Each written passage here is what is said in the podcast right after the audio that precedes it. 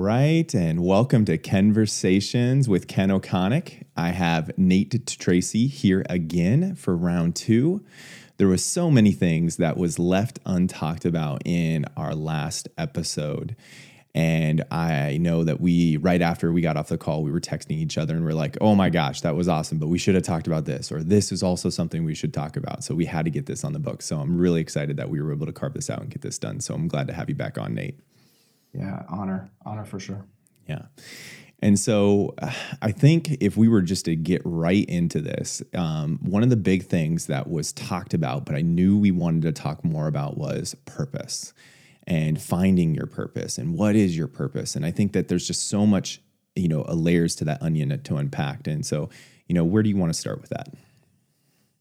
Well, I guess I think everybody has a internal um, idea of what purpose is to them, you know, and I, I, think it's fair to say that everybody has the right to have their own kind of direction on what that means. But to me, you know, I think that that purpose is really truly a love for something. I think if you look it up, it's it's the reason something exists, right? And and honestly, to, how do we impact this world and and give meaning to the world? And so. Um, so I think it's one of those things. I always go back to kind of my roots, and and so I'm no scholar on the Bible, but you know, in the in the good book, it talks about one of the first lines. It says, "In the beginning, God created." You know, God. He said, "God is a creator. He He created the heavens and the earth, and and I think He made us in His image, and therefore, I think that um, I think that's what deeply we're rooted to do is to create things and and to love into that. And so, I was looking this up, and and it's it's interesting to to get the perspective of thinkers in the world. You know, Steve Jobs says that he says that your life will totally change once you realize that everything from the microphone that we're we're talking into to the computers to the pens, he's like everything was created by somebody no smarter than you. Yet we put all these people on pedestals, and I think sometimes that affects our identity and, and what truly we're, we're here to do. And so I think purpose kind of ties all that together and says, you know, what are you truly passionate about? And when you let down your guard and you start to live in your true identity, I think that um, you be, start to become a creator within this world that affect affects people. What would be your recommendations for someone that is trying to figure that out? Because I think that there's a lot of people that do get into a niche or a lane and that's just like it seems like it's a perfect fit or you know they are just rocking and then there's other people that see other people from the outside looking in and they want that but they just don't know what that is for themselves. And so i think they do tend to struggle with what is my purpose? What is this identity that i want to be and i want to live? What's your recommendations to someone to try to figure that out? Yeah it's interesting that you just brought that up right away because have been helping. You know, we have this big, huge team of we work within this company, but they're all independent distributors, if you will, and and, and they're building their own brands. And and so I had this girl that's been very, very successful within our business. And I think she's been doing it for about three years. And she came to me the other day and she's like, you know, I just feel like I'm just running on this wheel right now. She's like, I don't understand what really my purpose is. I'm She's really good on social media. She comes off, people love her. But she's like, but I get confused in, in where I'm going and like what I, what am I truly trying to accomplish? And so so we sat down and you'll love this because I, I, know that this was one of those you had a season that you really went through uh, strength based leadership and so i sat her down and i said let's take this test and let's just figure out first just by nature like what are your strengths and we found our top five strengths right? And so then i said well what if we created a mission statement that really engulfs who you are and what you're trying to accomplish within that in the world? I said i think this is going to help you out with your purpose. And so so anyway so we we went through that and she couldn't stop messaging me because it just lit something in, in inside of her because mm-hmm. all of a sudden now she's connecting the dots because so many times we feel like we're just reacting in life. And that's where she had gotten to a place where she was really good at reacting, but she didn't feel like she had a direction in which she was going and, and she could tie everything together. Mm-hmm. And so, so I think uh, what I do a lot of times is I have people take the strength based leadership test figure those things out. And then I think it was actually you years ago that said, okay, within those top five strengths, what what is the one that could be kind of the hub of that that all the other ones can support? Mm-hmm. And so, you know, for instance, I created one years back when I was kind of going through the same thing. Mine was creating connections that empower people to to live a good life. And and so what I did is I broke it down into three sections and said, if I could make this into training so that to me it makes sense and I could align everything to it, I want to be number one, I want to be a creator, right? But but I want to connect people. I don't want to be the hero in the story. I actually what lights me up is to see somebody else succeed. So if I can create connections, whether that's to a mindset or that's to another person or whatever it may be, right? I'm winning it there. It's making me feel good, right? And then the whole premise behind it is how do you empower people to take next steps and change the world? Mm-hmm. Right. And then and then just wordsmithing through that. Like I always tell people, wordsmith on like three or four or five sheets of paper and just write things down that mean things to you. And then you start to condense that and create a sentence out of it. And for me, I ended it with um, you know, to live a good life because I felt like good was all encompassing you could you could say what is a good life to you right it doesn't put it in a box it doesn't it's not a spiritual life or it's not you know something that somebody could be like oh that's not really for me mm. anybody can fit into wanting a better life and and and so then i could define good what what a good life was to me and so so anyway i kind of use my journey within that a lot of times to help kind of guide somebody else and and condense it down to one or two sentences where mm-hmm. they can start to say I think one of the most important things in life is is to say no to things so that you can be great at other things, right? And and sometimes what happens is as you become more and more successful is people start asking you to do more and more things because you bring value to it. And I think one of the the the big key pers- uh, one of the key things to to knowing your purpose is to be able to say, hey, that doesn't really align with where I'm going Therefore, I'm not going to affect as many people. I, I could just be busy doing the things that these other people want. Yeah. And so, so I, I don't know. That's a long answer, but but a mission statement I think really helps to kind of tie your purpose into life and what you're doing. Yeah. I think uh, it's important to highlight the no part. You said there at the end is that's actually something that's been really important in me and Chelsea's lives. We always chose like, what's one thing we're going to focus on this year? Uh, and funny enough, so the the strength test that Nate's referring to is strength based leadership, which is through Gallup polling. It's a source that I've followed for a long time, and I highly recommend everyone go take it. It's the Clifton Strengths Test. It's like twenty bucks. Highly, highly valuable insight on who you are.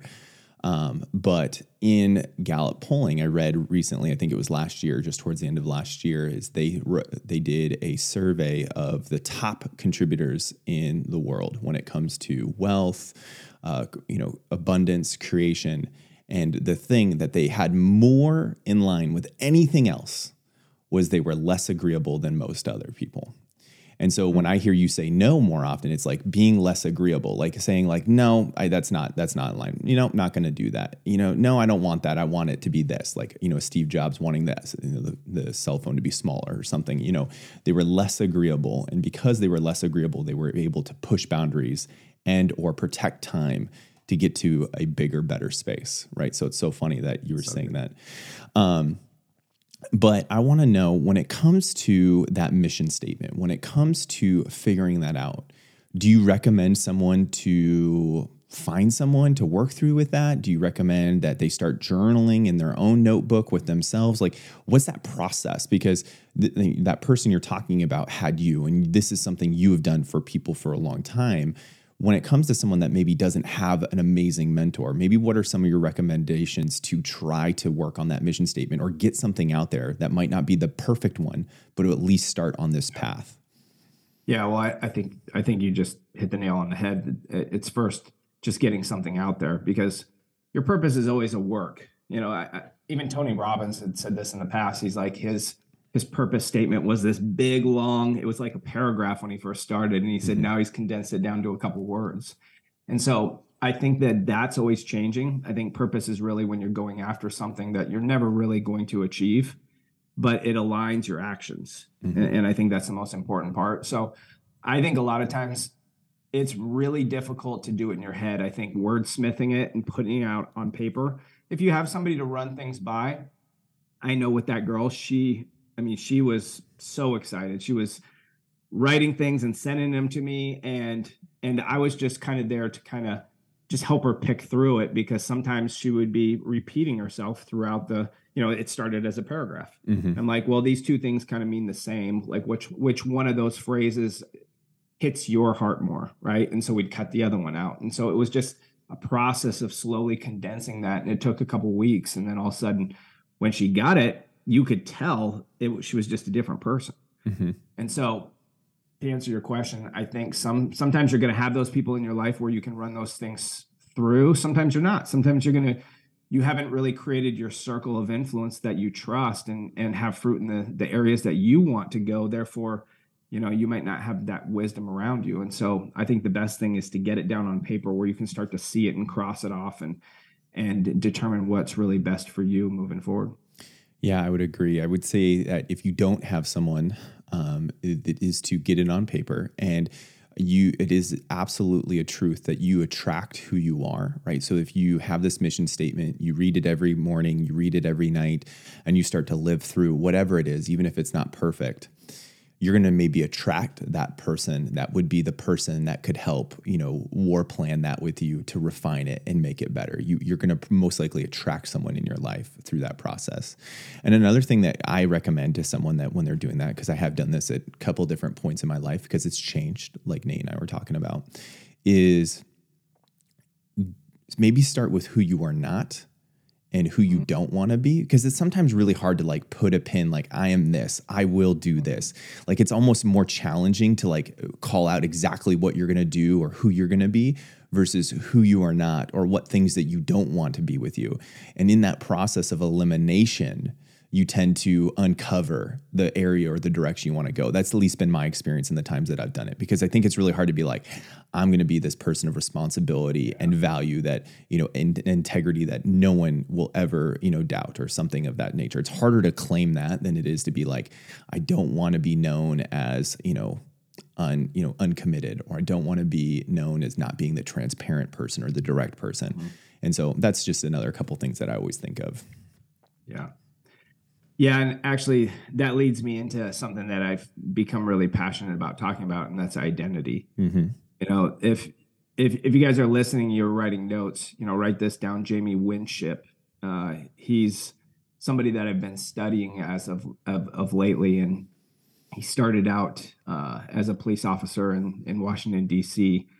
and then started working with the CIA, and and is responsible for helping uh, put out a lot of terrorist attacks within within the world. And so, anyway, he has this this chart, and I wrote it down, and and I haven't actually taken his class yet. I just took the the intro to it, so so I'm just kind of going off the cuff here, but but it's it's about false identity and true identity. And the reality is, especially in this world that we're in right now with so much negativity in social media, he talks about there's always going to be external conflict.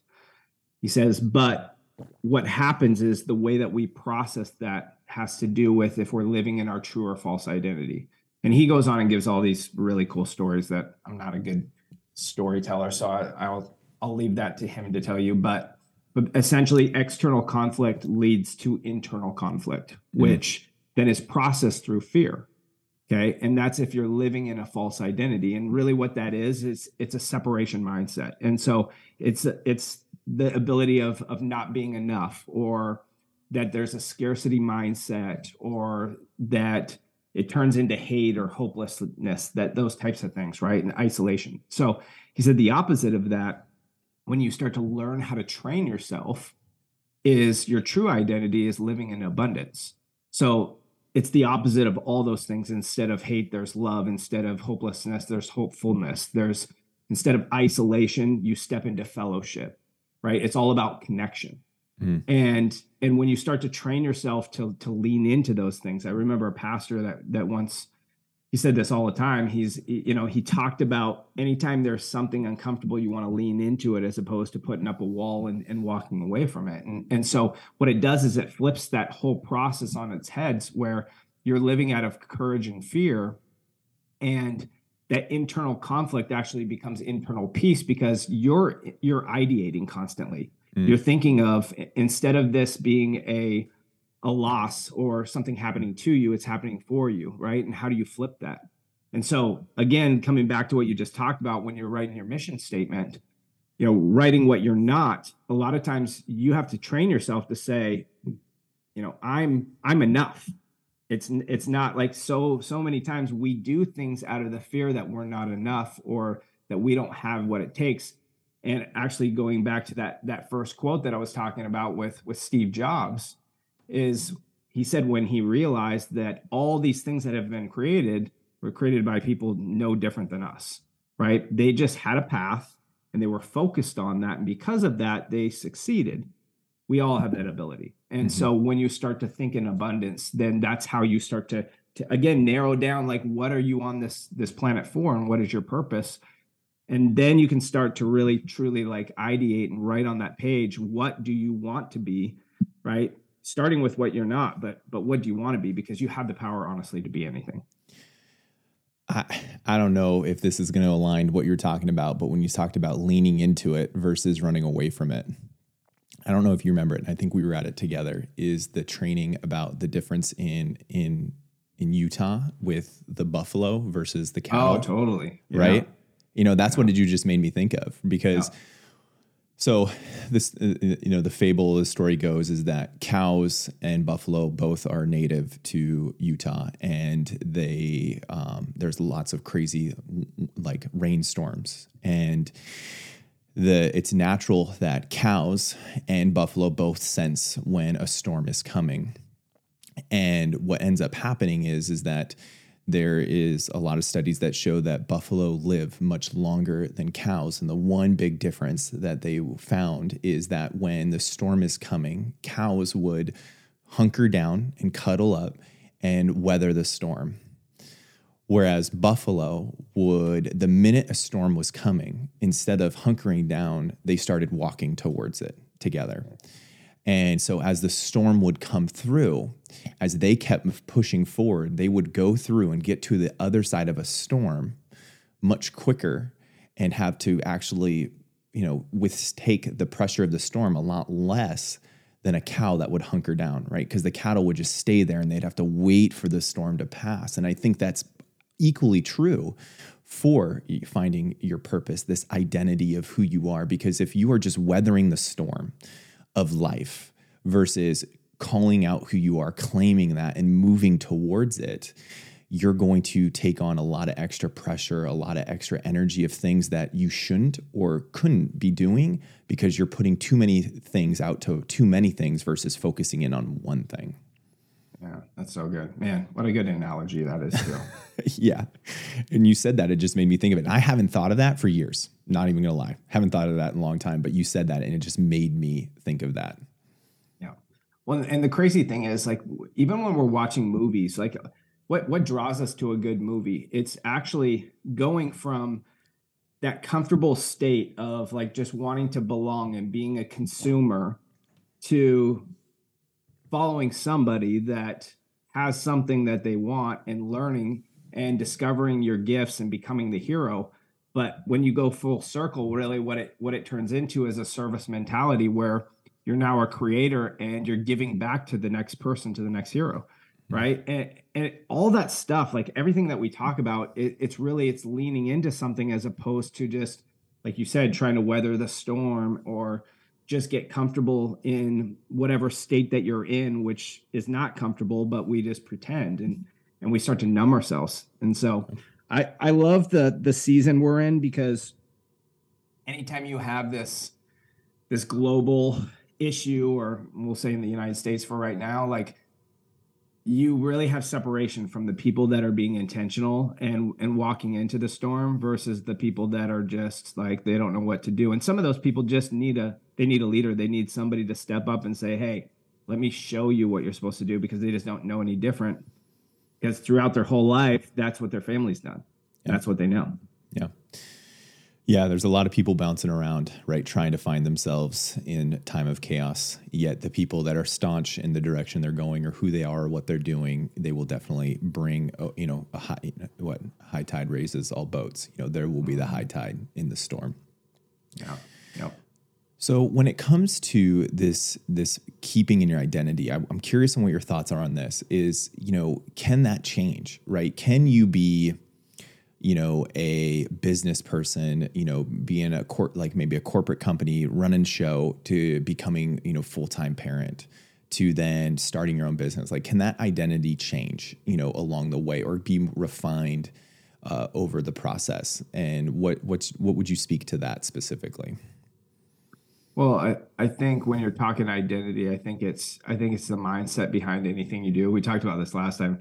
How you do anything is how you do everything, right? Mm-hmm. It I, I think that everything overlaps. And so I think that if you become a good businessman by nature and you're challenging yourself consistently, right, to grow, I think that when you step into parenthood, I think the same thing happens. I think if you're doing the opposite and and you're just somebody that checks in and does a nine to five and checks out and really doesn't have a worry and doesn't put themselves in a, in a position to to be stretched or be uncomfortable, well, guess what happens when they have a kid, right? The same type of thing. And when there's issues raising the child now all of a sudden they're they're allowing somebody else to do it right? Like that's the teacher's job or, or that type of thing. So i think again i think everything overlaps. And, and I, I love that saying how you do anything is how you do everything because it challenges you in this moment. Whatever you're doing right now is going to affect what you do later forever mm-hmm. you know and if you don't practice those things then that malpractice will it, it, will spill over to your to the rest of your life. So so yeah. I th- I think the answer is yes. I think your identity affects everything based off of what season you're in. Yeah. So say someone's created one and they have someone else in their life or you know they're they're doing it on their own and they're looking to attract someone or hopefully find someone to refine that more is there some other things that you can recommend them to do? Is it a journal where they're checking in morning and night and you know you know debunking some of the stuff out of their head onto paper to r- refine that or make sure that they're on the right path? Any any any suggestions on that?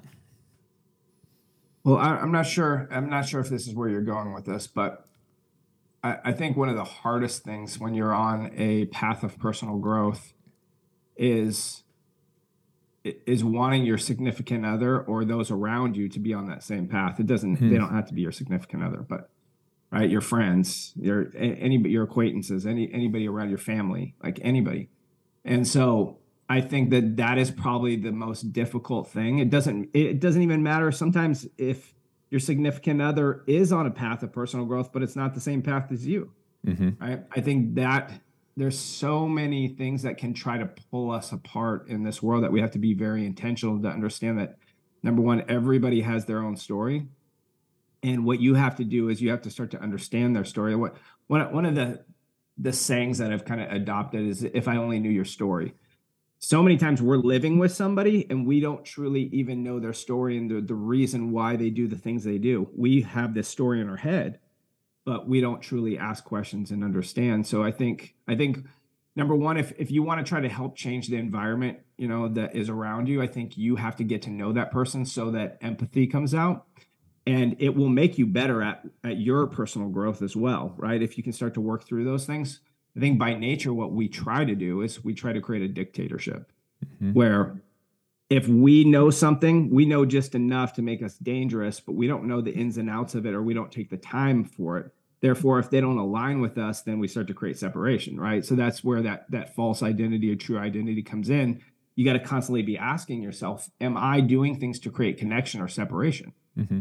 And so the same thing goes with with your significant other, your friends, your family, that type of thing, which is hard. Like the hardest people to lead are the people that are closest to you because you don't, you actually you think you know everything about them. Right. And so so I think to answer your question, I think that I think one of the most important things is either journaling or having some quiet time each day that you've put aside where you're you're specifically walking yourself through what you did the day before and you're assessing and you're trying to make little tweaks because you're never going to react the way that you want to. You're never going to be that perfect person. It's going to take time of refining and and changing who you are and changing those habits. And so that is a big piece of it, right? That is is how do you work internally on yourself, whether that's scratching notes on your phone or journaling or having that quiet time in the shower where you're purposely thinking about that stuff. Or for me, for a while, it was making my bed. You know, I, I spent that five minutes as we we're putting on all those pillows that my wife wanted on our bed, right? Putting those up there and thinking about the, the day prior and what could I have done better in my leadership in my house. Mm-hmm. And, and and that's what really helped to kind of develop me. Yeah, it wasn't where I was intending to go, but it was still really good. Um, and I will argue that uh, I know that between you two that you use more pillows than she does when it comes to sleeping. So there's, decorative. There's, there's two sides to that coin. I yeah. like body pillows. I know, I know. um, but is that if you do create a mission statement, if you do create this identity that you want to step into and move towards, you have to check against it, right? It can't just be put in a piece of paper, even have it in your head and not flesh it out, right? You need to be putting it against the actions that you do. You need to be asking yourselves questions every single day. Am I moving closer to this? Am I moving further away from this? If it's how you do anything is how you do everything and you throw something and it hits the back of the trash can and falls down and you walk away from it you know in your mind you need to play that game of like oh my god how i do anything is how i do everything let me go back into there pull it up you know pick it and just you know rate yourself against that is really important. Something else too that I have, you know, in my process of living in my identity, there's these buckets that just became more and more and more important to me right? Like, who am I as a leader, as in a family man, as in a spouse, and in work, and then you know, rating every single day. You know, am I growing in that? Am I am I progressing that? Or did that stay the same? You know, and using a very simple like binary score, one or O, one or O. Did I add or did I not? Right. Not that I subtracted because if I didn't do anything, then I didn't add. And that was like, okay, a focus for the next day right? Same thing spiritually, same thing with my own health, mentally, physically.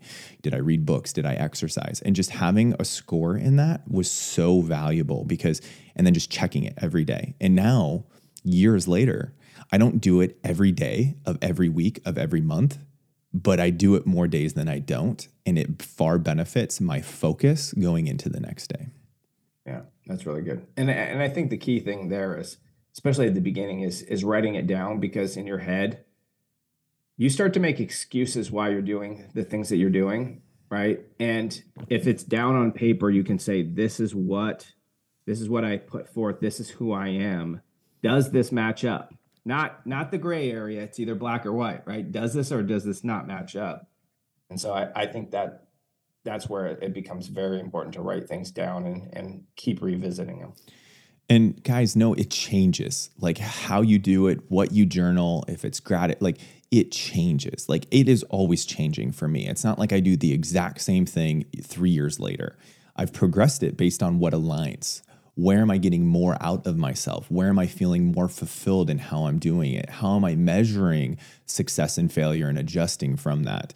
And if you just know that it's a progression, that you don't need to have this perfect process today, it allows you to start, which, in my opinion, is way more important than creating the perfect mission statement or creating the perfect journaling plan to do it. Just start.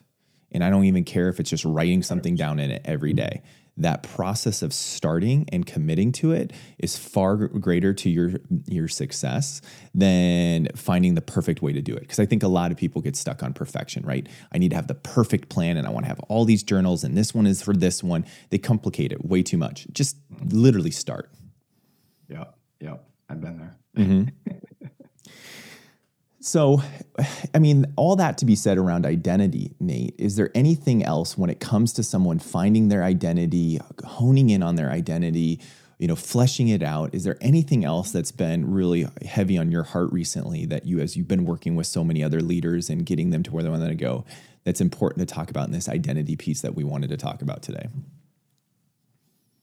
Well, I think I think one of the things is is perception on on life and, and looking through the lens of I, I guess creating clarity on on who's around you to support you. Mm-hmm. You know, we've said this before: is you know, you're the sum of the five people that you hang around.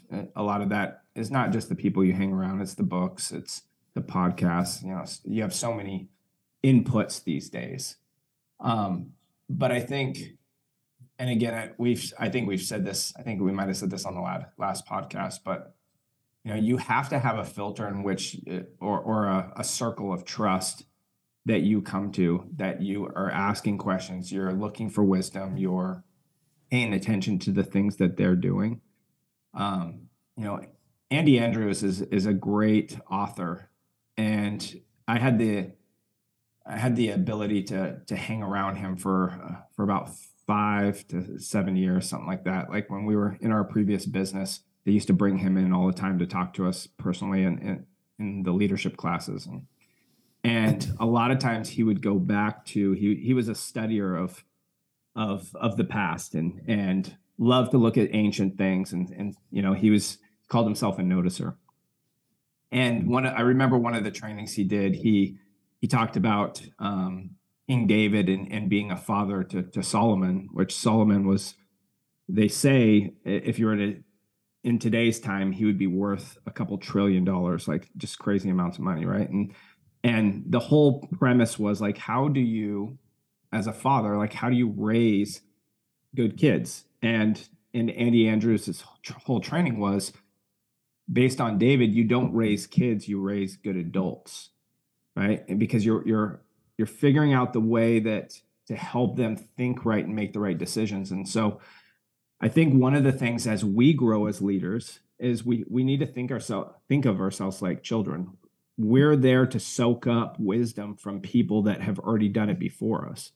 You know, because he said, and I think this is kind of where society has gone wrong a little bit. Like if you talk about, I think I think most of you have probably heard, you know, hard times create strong men, strong men create easy times, easy times create weak men, weak men create hard times. It's this cycle, right? That that's constantly going. Well, a lot of that has to do with when you have hard times, people are paying attention to wisdom. When you have easy times, people are not, right? They think they know everything. And so we do this with our kids too. I think that when when it becomes very easy to push them off to the teachers or push them off to social media, that type of thing, we become absent. And so essentially what he was saying is is you know David taught him how to make his own decisions, taught him he became a great ruler and the richest man in the world because of the fact that he had a father that said he wanted him to make mistakes and work through those mistakes and talk through those mistakes. And I think that as a culture, as we build as leaders and, and we help develop new leaders and we try to duplicate that, I think we have to understand that it's okay for people to make mistakes. We just have to be there to help them to talk through those problems. We can't be there to shield them from them and completely take them away. So I'm talking a lot of this, I'm talking to parents as much as I'm talking to, to mentorship, you know, just in the business. And um, if you guys are, are new parents, one a, a great author, great book is is from Danny Silk, "Loving Your Kids on Purpose." Um, because I married into two kids that were, uh, I think at the time four and six, maybe six and eight, and and it, it was not for me it, being thrown into that. I I totally thought it was going to be different than what it was, and and I had to learn to truly, not only love but but how how to bring wisdom to the the household, right? and not push them off onto something else because I was busy. So I think that's one of the things is is understanding that we first have to be that ch- child, and we, you know, as as we're growing as leaders, we have to look at who out there has that wisdom, and we have to be hungry and thirsty for it. Right. And then and then we got to do that same thing. We got to pass it down. Mentoring or parenting, and I think you're totally spot on, is creating a space where you can fail uh, and you can learn from that failure. I find too many times that in life, in business, people are terrified of making a mistake. And because of that fear, they end up never getting to where they could be or achieving what they're possible of achieving because they've never pushed the boundary enough to go that far they're staying within this space with this in the, these bumper lanes and it, it's it's not allowing for that right? Because same thing with a child is like a child has to make a mistake. If it doesn't learn how to make a mistake, how does it learn to learn from the mistakes it made and then improve, right? Um, and Chelsea and I are implying that we are not experts and parents by any means. We only have an 18 month old. Uh, but that came from yeah, but it came from this anti-fragility mindset of when raising kids, like yeah. not using plastic cups around them, allowing them to use glass, allowing them to break things, because they learn in the process of that that oh, when I fall off that, that hurts, right? Or oh, when I break that, it makes a really loud noise and that scares me. And through that that environment of nurture and making sure it's okay, and yeah, it happens allows them to not live in fear of breaking something or live in fear of getting hurt by trying something new. And that same thing applies to adults. And so I think it, yes, you're totally right. I think it starts at the parenting. I, again, have not played that out. I don't know if that will be successful. I say we got to check back in 40 years and see where things end up, and then we'll know if it was successful or not. But uh, I've definitely seen, you know, fruits of that already. Yeah. And, and think about this, you know, we, I, th- I think we, we put it in a box and call it the blue rib. You know, everybody gets a blue rib uh, ribbon, but the reality, I mean, I love the what you just said about the the glass, like letting them break the glass.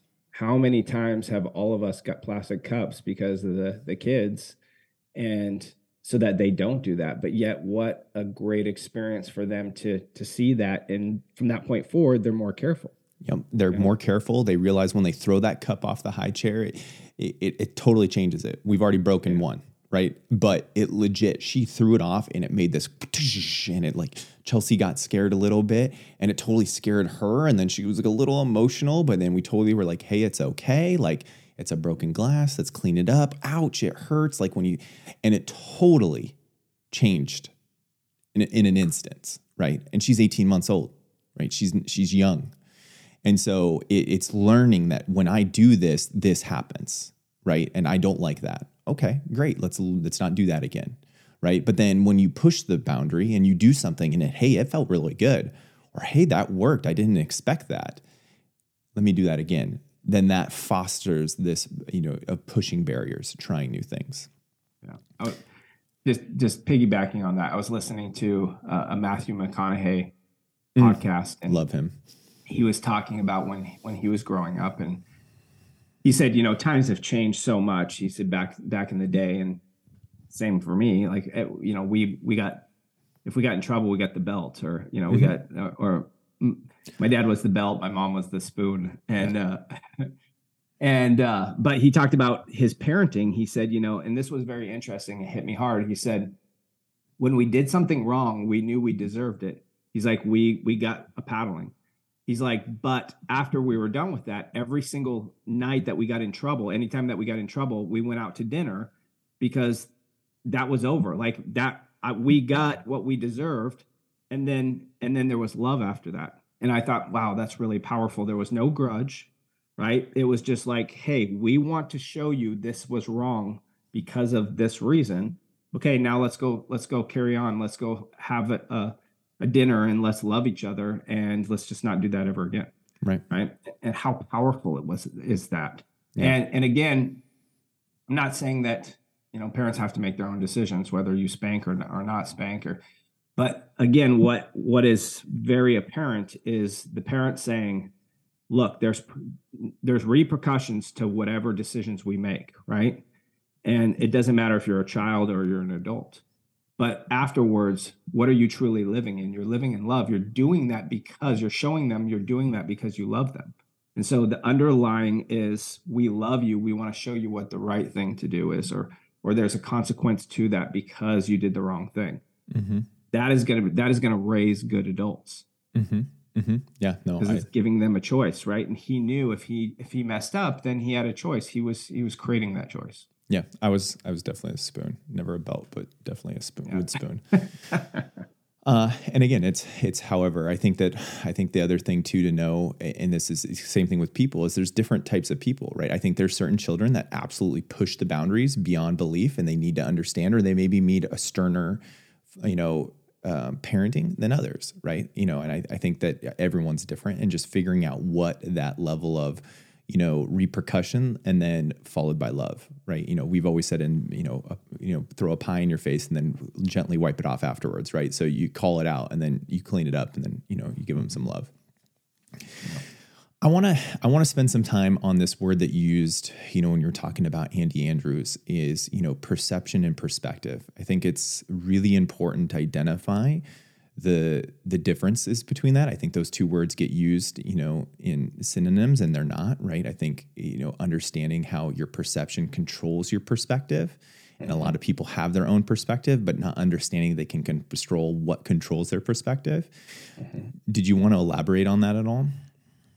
Well, perception is is based off of the things you've gone through in life, right? Mm-hmm. And everybody has a different lens.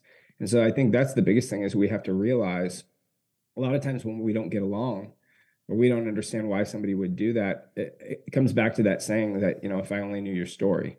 And and it digs into the the the ability to ask questions and and create a true understanding versus you making an assumption. And so I think that I think that's the the first thing is really defining that and understanding that we could both see a square peg, but I call it round and you call it square, right? Because that's what we were taught.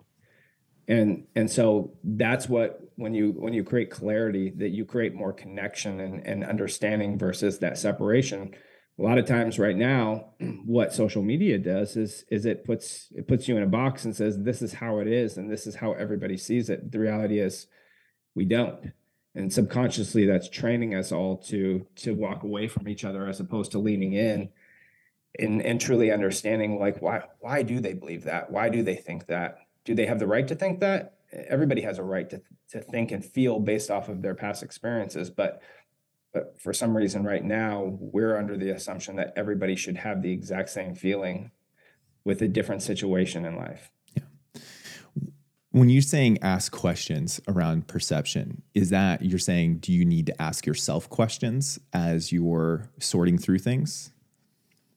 Yeah, that's a great question. I, I think you start there, but I think honestly, it becomes external because I think you, I think again, we don't truly understand until we understand and until we understand what they've been through and why they think the way that they do then there's no way for us to fathom why they made that decision right there's if, if you if you took somebody that's a bully all their life or, or a bully as a kid it's because at some point they were bullied right? But we only see we only see that very end piece when they bullied us or bullied our our son or daughter or whatever it is right? And therefore we put them in a in a box of being that that unlovable kid that we want to push away. But the reality is, at some point, something happened to them. Mm-hmm. If we understood that and we asked questions and we got to the root of that, we would actually probably become best friends with that that person because we'd feel bad for them, mm-hmm. and empathy would kick in, and and then it would solve the issue, right?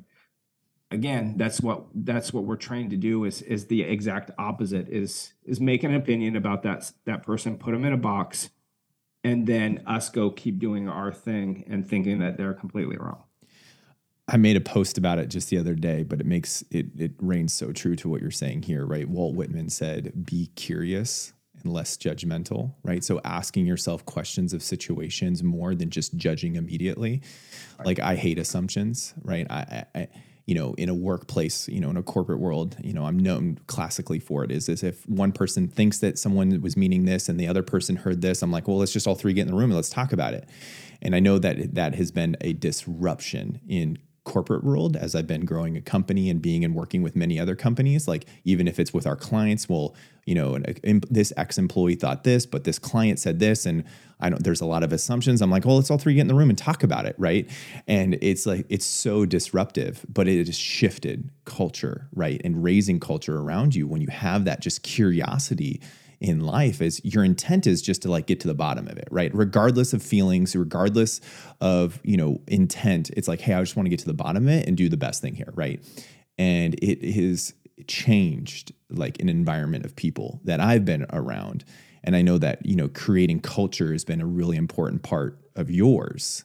Um, I don't know if that reigns true to you. It's just like having zero judgment and just getting in the room and just like hashing it out. But that's something I find inc- incredible joy in, and I don't know why.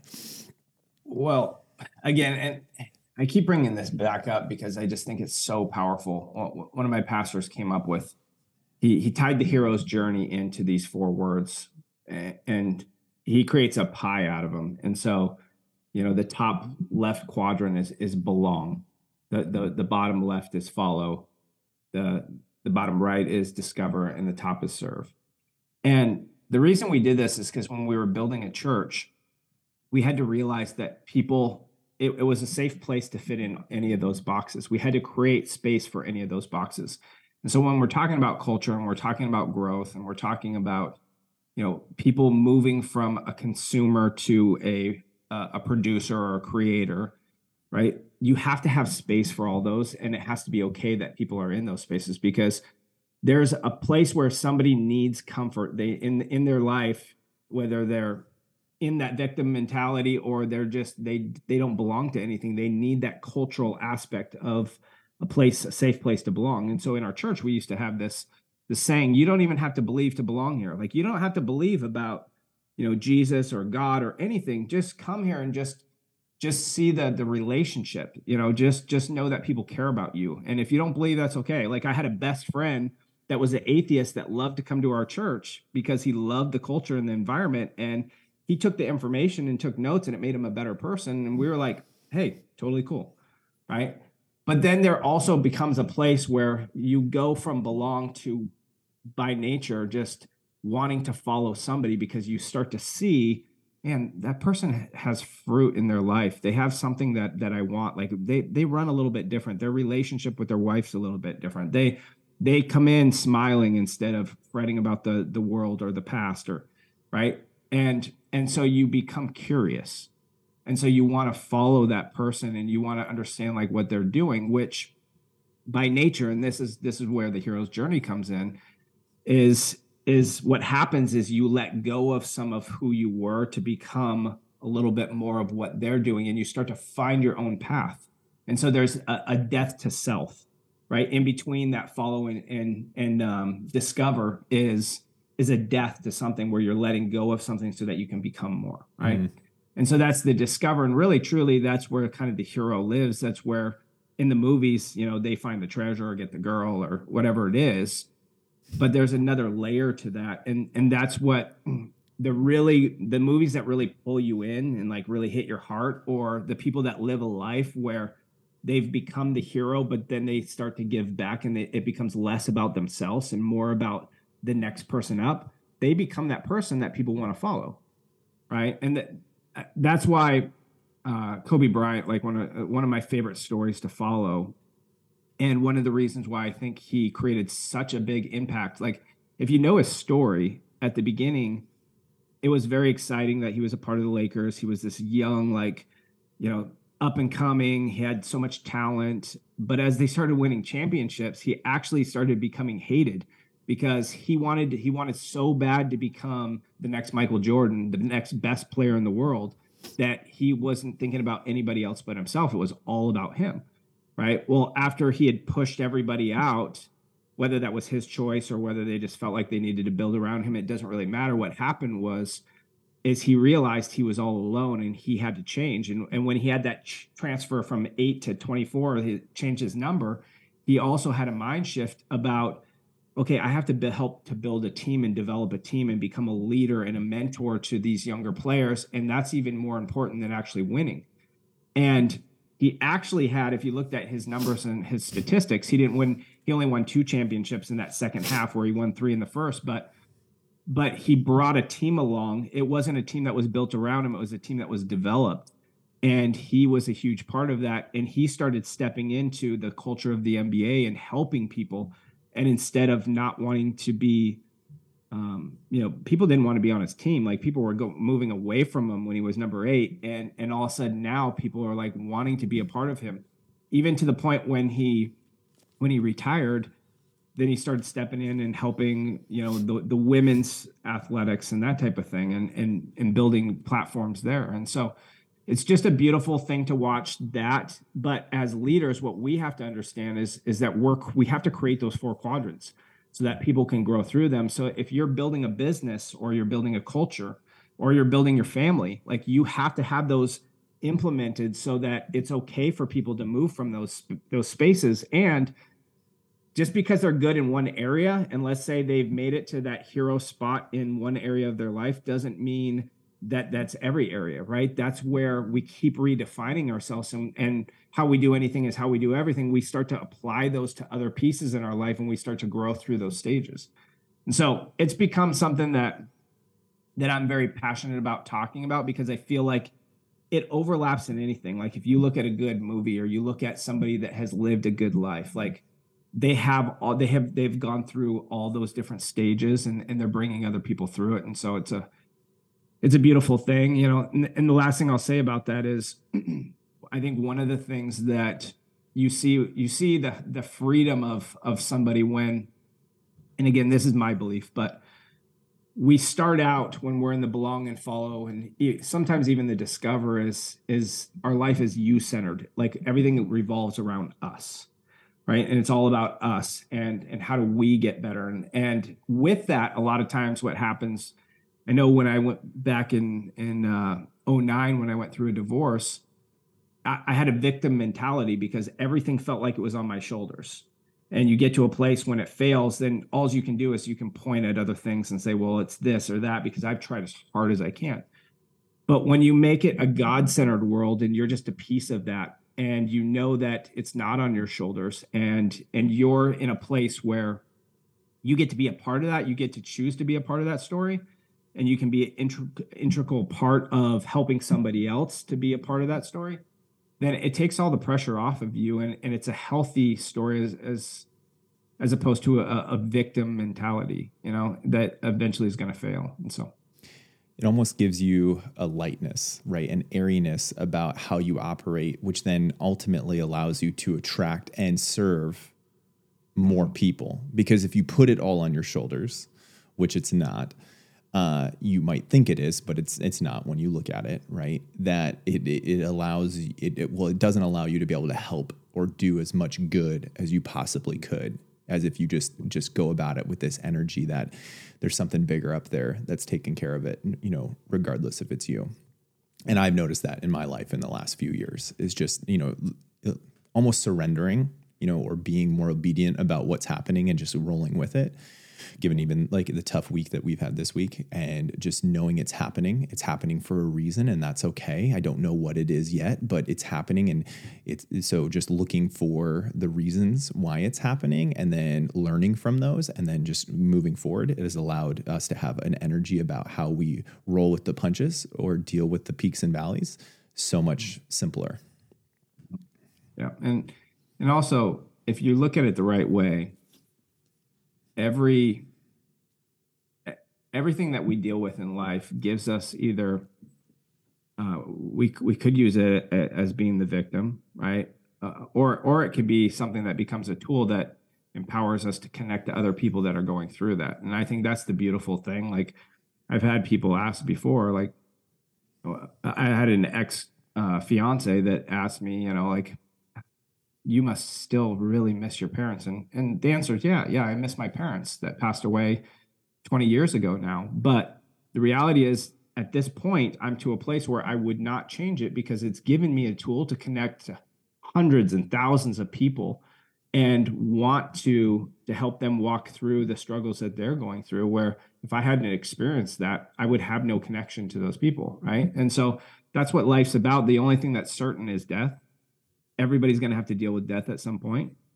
And so if you learn to to harness that, I was just helping a a lady from our team, her her grandma was dying and her grandma was kind of like had been like a mother figure to her.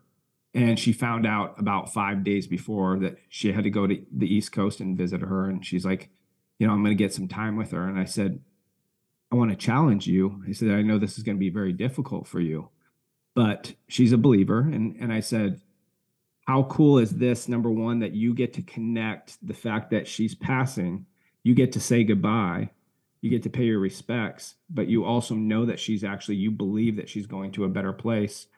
And right, some people would look at that as this is the worst moment in my life, but you can flip that and you can make it a beautiful thing. And it can actually be something that helps you grow closer to that spiritual side. Mm-hmm and so challenged her with that and and uh, she came back and she's like we had some amazing conversations and i get to say goodbye. And and she's like i do feel closer and i feel like now it's challenging me to have the next type of relationship a spiritual relationship with her. Right? Where again if if, if you wouldn't have, if she wouldn't have had me just to point those things out you would fall victim because you're miss all of a sudden everything has changed and you feel like you, you've lost something but with the right perspective, you can shift that and say, well, actually, I'm gaining something that now I have to work on. I'm going back through that cycle of belong, follow, discover, serve. Right now, now I'm in that belong, and I, am she's looking to me to say, okay, well, how did he deal with this? And now once she's gone through that, she'll have the power to help somebody else. Mm-hmm. And that that's the beautiful thing of life if you're looking at it through the right lens. And that's to all things, right? I think anyone that has gone through a lot, eh, the more you go through or grow through, depending on how you look at it, the more you have the availability to help and serve more people, right? I think a lot of people will look at the things that they've gone through as these, you know, marks or these negative reasons why they sh- can't do it or shouldn't do it. And I mean, if you're in that place, you're in that place. You need to work on that. You know, you need to you need to you know figure out what's the root in that and go uproot that. But I believe the more that you have had happen to you is the more opportunity you have to inspire and motivate and help more people, right? So don't use it as the reason why you can't. You need to use it as the reason why you should, um, and, and use it to an advantage, really. Yeah, yeah anybody that's been successful in anything has battled through things and that's why they're good. Yeah. Right? And, and it goes back to the same thing with the glass cup. Like if if if it was a plastic cup and it was thrown down and there was no there was no crash right? There was no hurt or there was no didn't scare him then then nothing would change right? And and so the same thing in life. If if you didn't have to deal with those things if you had didn't have to go through hardship you wouldn't become stronger you wouldn't create those connections and so yeah it's life life is beautiful in that way mm-hmm. Mm-hmm. One definite thing I want to, and this might be a little random, but I do want to make sure that we talk about before we close today is, is that you've used the word empathy a lot. And I think empathy is a truly powerful strength that all of us need to have at some level. You know, if you do not have the ability to walk in someone else's shoes, see it from someone else's perspective, you you're just you're running blind in the world, right? You really are. Um, but there's there's a certain balance with empathy that I want to make sure that you know, depending on if you're more relational or you're more like an executor, like you have to understand that empathy cannot be enablement right it can't be this this thing where you're like oh but they're going through this so i allow them to do that and so how would you recommend that that perfect blend of you know hearing people seeing people feeling people you know to allow you to soften your approach with them but also not doing it so far that you enable them or create this space where you're allowing to you know continue to perpetuate something that could be hurting them.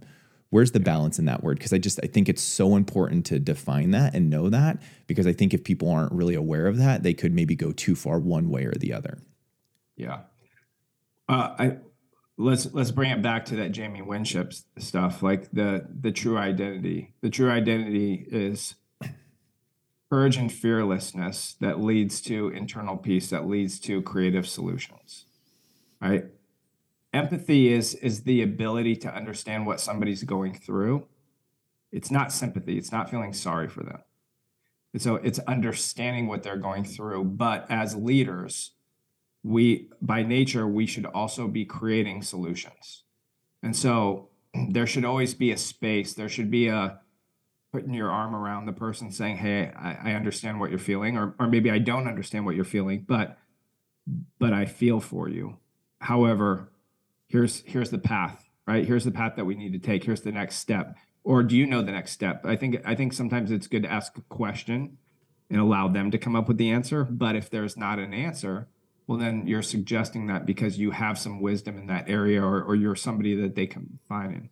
And so i think that the creative solutions is that's that's the biggest piece to to a good leader is you're constantly ideating. Like one of the things i love in my in in our business our business is about it's about anti-aging. It's about looking and feeling younger. It's about helping people to, to create income but what i love about it is the ideation of how to change situations right? Which a lot of times have nothing to do with those things. Those are entries in. Those are ways to create trust.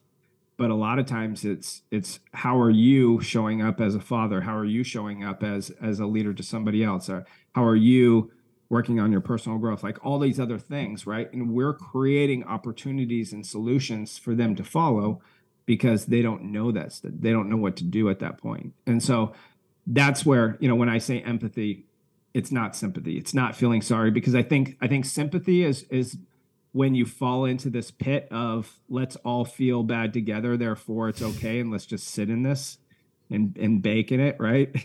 and and that's that's the wrong thing that's not what we we're not trying to create a culture of people that just feel sorry for themselves and not doing something it's it's we understand. Now now let's go do something about it and let's go change this for the positive. Let's let's turn instead of it being a win and a, in a, and a loss it's a win and a lesson. And mm. let's learn from it. Let's sharpen our tool and let's let's go you know take over the world.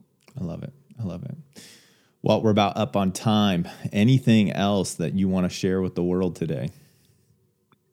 No, I just here's the thing is is I think that that the world is a constant playground to um to grow. You know, a, a book that I really love is is Simon Sinek. It's uh you know, the, I, think the infinite game, right? It talks about it talks about finite versus infinite and so many times we look at things as finite like a like a basketball game there's an end point right whoever scored the most wins and the reality is that's not real life. There's there's little spurts of that, and we have to create spurts of that because we give ourselves dopamine by getting those little wins, right? That's what actually eggs us on for the bigger purpose of what life, like mm-hmm. what we're here for.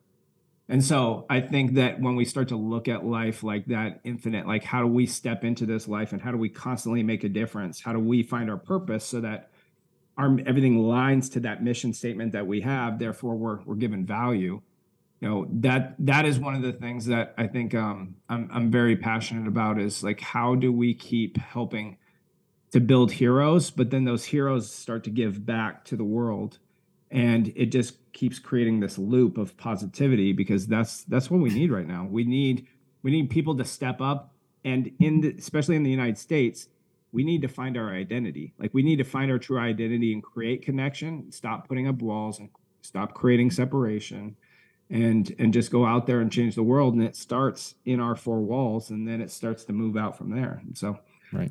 So i'll end with that. Yeah. You know you said that and i you you i know you're a basketball fan. So did you see the Giannis interview after the Bucks got eliminated from it? Yeah, it makes me think yeah. of that right? Like oh really good. right? You know yes. if you haven't seen it it's a really good one. Like they lost they're out of the playoffs they're not going to win a championship this year and the, apparently the same guy who asked him the same question last year was like, well, you know, is this season a, you know a, a win or a, a, loss, and or you know a, win or a, failure? failure. And yeah. he's like, and then he turns it back on him. Right. The great thing what leaders do is they ask questions, and you know, like what you know, do you get a raise every year?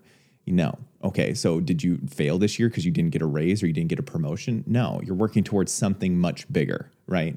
And then like Michael Jordan, you know, out of 15 years, he won six championships. Was that a failure? No. He didn't even win 50% of it, but he had you know, a lot, arguably one of the best players or the GOAT, as what uh, some people would say. And I think it's important to know that in life. And I know we talked about this, so I don't want to like hash it completely out, but I think it's worth repeating is people absolutely overestimate what they can get done in a short period of time, a week, a month, a year, and underestimate what they can do in a long period of time, five, ten years.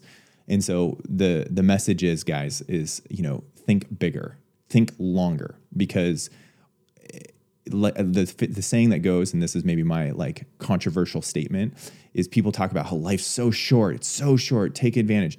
Guys, it is literally the longest thing you will do is live until you die, which is certain, it will happen. It is the longest thing you will do. Maybe outside of having kids and then, you know, passing on that legacy, but it is the longest thing you do. So take your time, learn from it, enjoy it, but also be purposeful about how you go about it because I think a lot of people have just lost purpose. I think people maybe even think that they're going to live forever, right? And they forget yeah. that they are going to die and they're not being intentional about some of those things.